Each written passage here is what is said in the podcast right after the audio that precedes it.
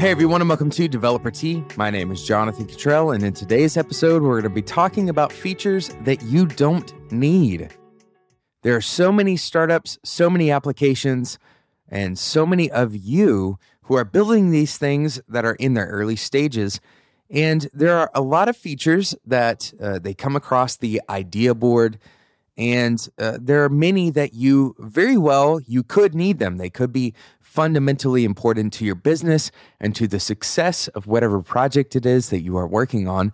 But there are also quite a few that are totally invalid. They're totally unnecessary. You shouldn't spend your time or your energy on them. And quite honestly, you certainly shouldn't spend money on them. And we're going to talk about a few of those today. Today's episode is sponsored by Linode. On Linode, you can instantly deploy and manage your uh, solid state drive server in the Linode cloud. You can get a server running in just a few seconds with your choice of Linux distribution, resources, and node location. We will talk much more about Linode later on in today's episode. But first, I want to jump into today's topic features you don't need, at least for now. You see, designers and developers alike, they tend to assume the need for features uh, that aren't necessarily urgent in the early stage of development. Uh, or even in the early stages, multiple stages of development. Multiple iterations can go by without you needing some of these features. And today we're going to talk about three of those. Uh, let's jump straight into the first feature. The first feature is granular permissions and access control. Now, I've talked about this in the past, but the reality is a lot of companies they try to mirror their their corporate uh, structure. They try to mirror their corporate ladder structure, uh, the way that uh, each of the management levels, all the way from the CEO down to the part time employees or, or, the lowest level brand new hires, and they try to mirror that in their software. And this can cause a lot of complexity and a lot of problems that really can be avoided pretty easily. The truth is, if we try to model our corporate structure in our software, then we end up with multiple levels that effectively need to be able to do the same types of things.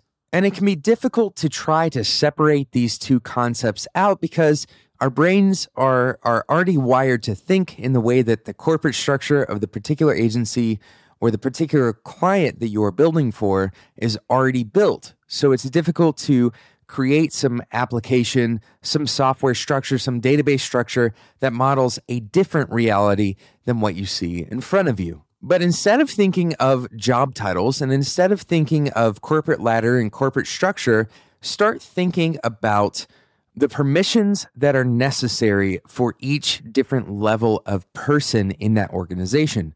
So, for example, you may have a manager and you may have a, a co manager, and then you may have a shift manager, and then you have individual managers uh, of that particular shift in different areas. Let's say if you're if you're modeling a restaurant corporate structure, uh, you may have different areas of that restaurant and different people who are in charge of those areas, and then you may have a cashier and a, a table busser. If you were to look at all of the different actions that each of these different people perform, there are very few actions that a, a area manager in a restaurant would perform that are above the head of the table busser or above the head of the cashier. In fact, you may be able to reduce that structure from three or four different roles to one or two different roles. Uh, maybe there is somebody who has access to the cashier after hours and someone who doesn't. The problem is, a lot of organizations make the mistake of trying to separate out these different uh, permissions based on the granular job titles that these different people hold instead of thinking about the actions that the different people take in the organization. So uh, that's kind of the first tip, the first takeaway, and also the first feature you don't need. You don't need to mirror your organizational structure in your application. Instead, focus on the actions or the class of actions, the multiple actions that different classes of people in your organization take, and create roles based on those actions. Don't create vanity roles, but create roles that are based on permissions to perform different actions. Now, with that, we're going to take a quick sponsor break and talk about Linode. Uh, we said before that Linode allows you to instantly deploy and manage your SSD server in the Linode cloud. You can get a server running in seconds with your choice of Linux distribution and the node location of that distribution. Uh, or of that server, rather. Uh, they have eight data centers. Their plans start at just $10 a month. Uh, that's just like two, two or three coffees, depending on where you live. Hourly billing, they have a monthly cap on all of their plans, and that includes add on services. Uh, the monthly cap applies to add on services, so you get backups, node balancers, and Longview. They have virtual machines. Uh, for full control, you can spin up a Docker container, you can have an encrypted disk, you can even create a VPN on, on the Linode network. You can run a private Git server, even. Uh, they have native SSD storage. They have a 40 gigabit network that is massively fast. Uh, they have Intel E5 processors and they have a seven day money back guarantee. Now, the best part is Linode has provided a very special link and a promo code to Developer Tea listeners. That code is Developer Tea20, and the link is linode.com slash developer tea. Both of those, of course, will be in the show notes but that gets you $20 of credit on Linode. That is worth two months of service. And that's just because you are a Developer Tea listener. So go and check out the show notes at spec.fm and you can find the special code Developer Tea20 as well as a special link, linode.com slash developer tea. Thank you so much for Linode for sponsoring today's episode of Developer Tea. So today we are talking about features you do not need or at least you don't need them now uh, in the early stages of your startup. Now, maybe you are working at a company that is well beyond these stages. And of course, these don't necessarily apply to you, but they are still worthwhile to think about because uh, there are features that you don't need. There are still some things that you could implement that you don't necessarily need to implement. Um, now, when I say need, really what I mean is there's not a compelling business reason to implement these features right now.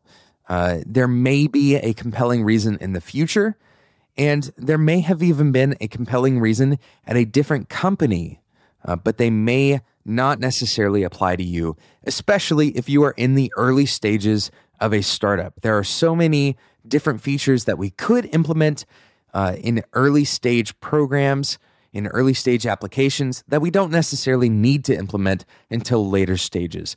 And the first one that we talked about was granular permissions control and the, the mirroring of your corporate structure in your application. This is totally unnecessary. Instead, you should be looking at the actual actions and the permissions to perform those actions that different people in your organization should be able to be granted.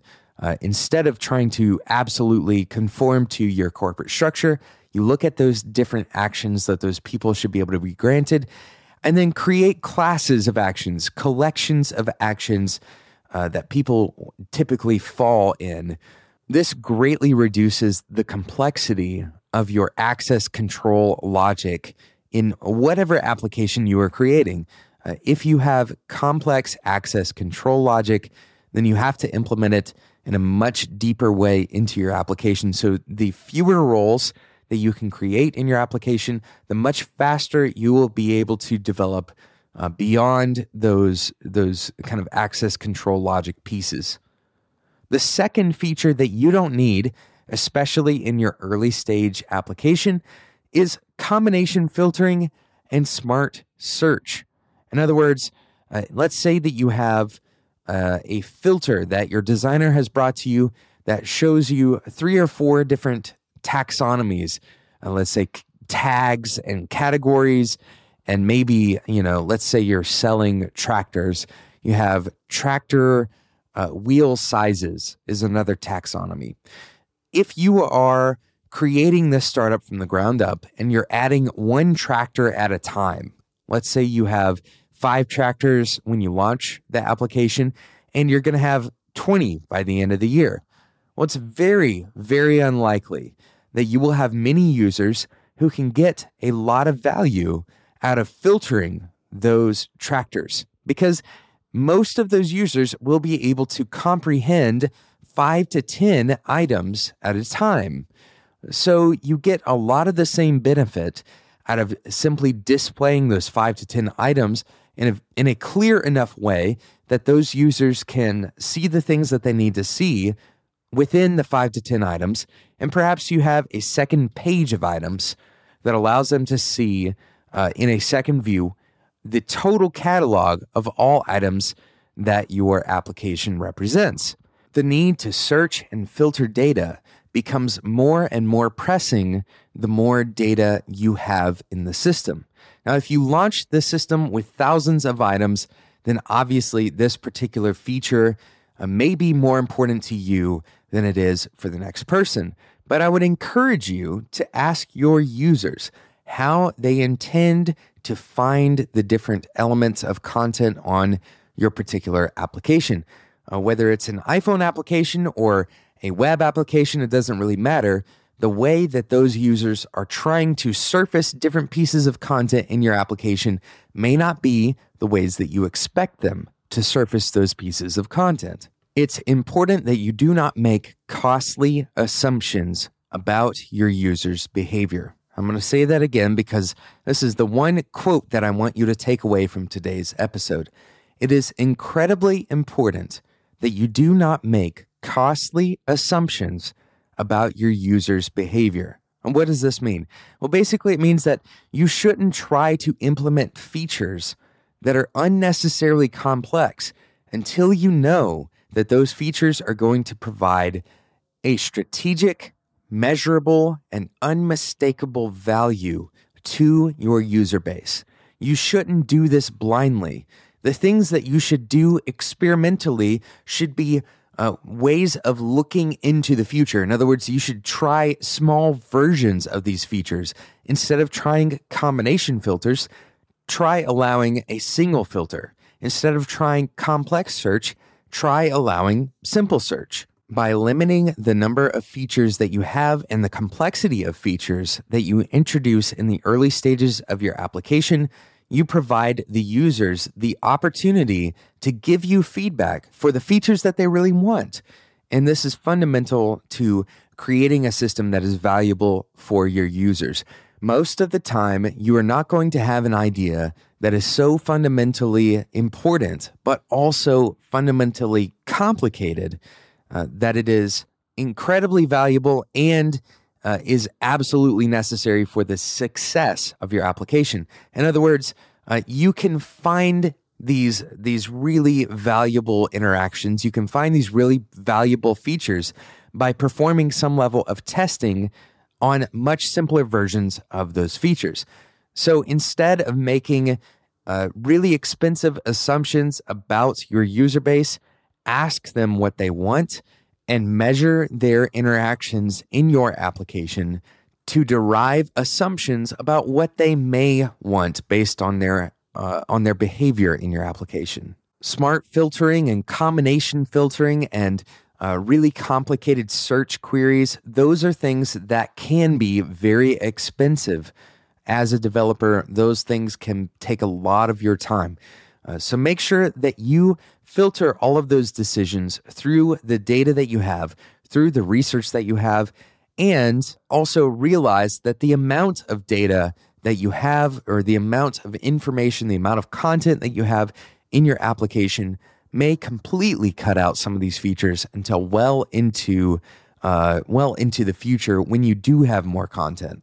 Now, the final item on the list, the final feature that you don't necessarily need when you first launch, and I would say this is probably uh, the hardest one to say that you don't need as a developer, uh, is an API. Now, uh, we as developers, we would prefer that everybody launch with an API so that as early as possible, I can start integrating with your thing right? I want to integrate my code with your platform as soon as possible so I can start testing it out. Maybe I want to play uh, with your platform over the weekend and I want to try out a few things in my code base. And the reality is, this doesn't provide a business level objective, a business level strategic advantage uh, as quickly as another feature might, unless your platform is primarily targeted towards developers. At that point, I highly recommend that you prioritize an API, which kind of flips this particular point on its head uh, for today's episode. But these are the kind of questions that you have to ask yourself. You know, who is this going to? Who is going to be the primary business case user for my particular application? Now, maybe you aren't doing B2B, maybe you're doing business to consumer applications. Uh, who is the primary user of your consumer application? Who is the primary consumer? Maybe that is also a developer. A great example of this is If This Then That. If This and That did not have a customized uh, HTTP verb interface until way later than their launch. And the reason for this is because they wanted to target non developers who were just now getting to, into the space, who didn't really understand code, and instead they wanted to easily connect all of their different devices and services. Uh, now they have introduced this channel because uh, enough developers presumably have started using if this and that and so they introduced the maker channel. This allows you to post uh, to a arbitrary endpoint when a particular action occurs. Now i say all that not to teach you about if this and that but instead to show you an example of a platform that could have easily implemented this particular kind of API esque feature, but instead they chose to focus on their core features for their core users. So it is very possible and perhaps likely that you don't need an API in the early stages of your application. Now, I would recommend that you do put it on your roadmap that if you plan to make your application available to the general public, and if you plan to uh, accomplish reaching a development audience at all, that you include the opportunity for developers to integrate with your platform at a very simple level, even if it is a read only API. I think APIs are incredibly important, but I don't think that you necessarily have to launch your product with an API in place unless that product is specifically for developers. Thank you for listening to today's episode. I hope you have enjoyed this episode of Developer Tea. Thank you to today's sponsor, Linode.com. You can get a cloud server launched on Linode in under a minute. They have uh, a ton of features that you should check out at Linode.com.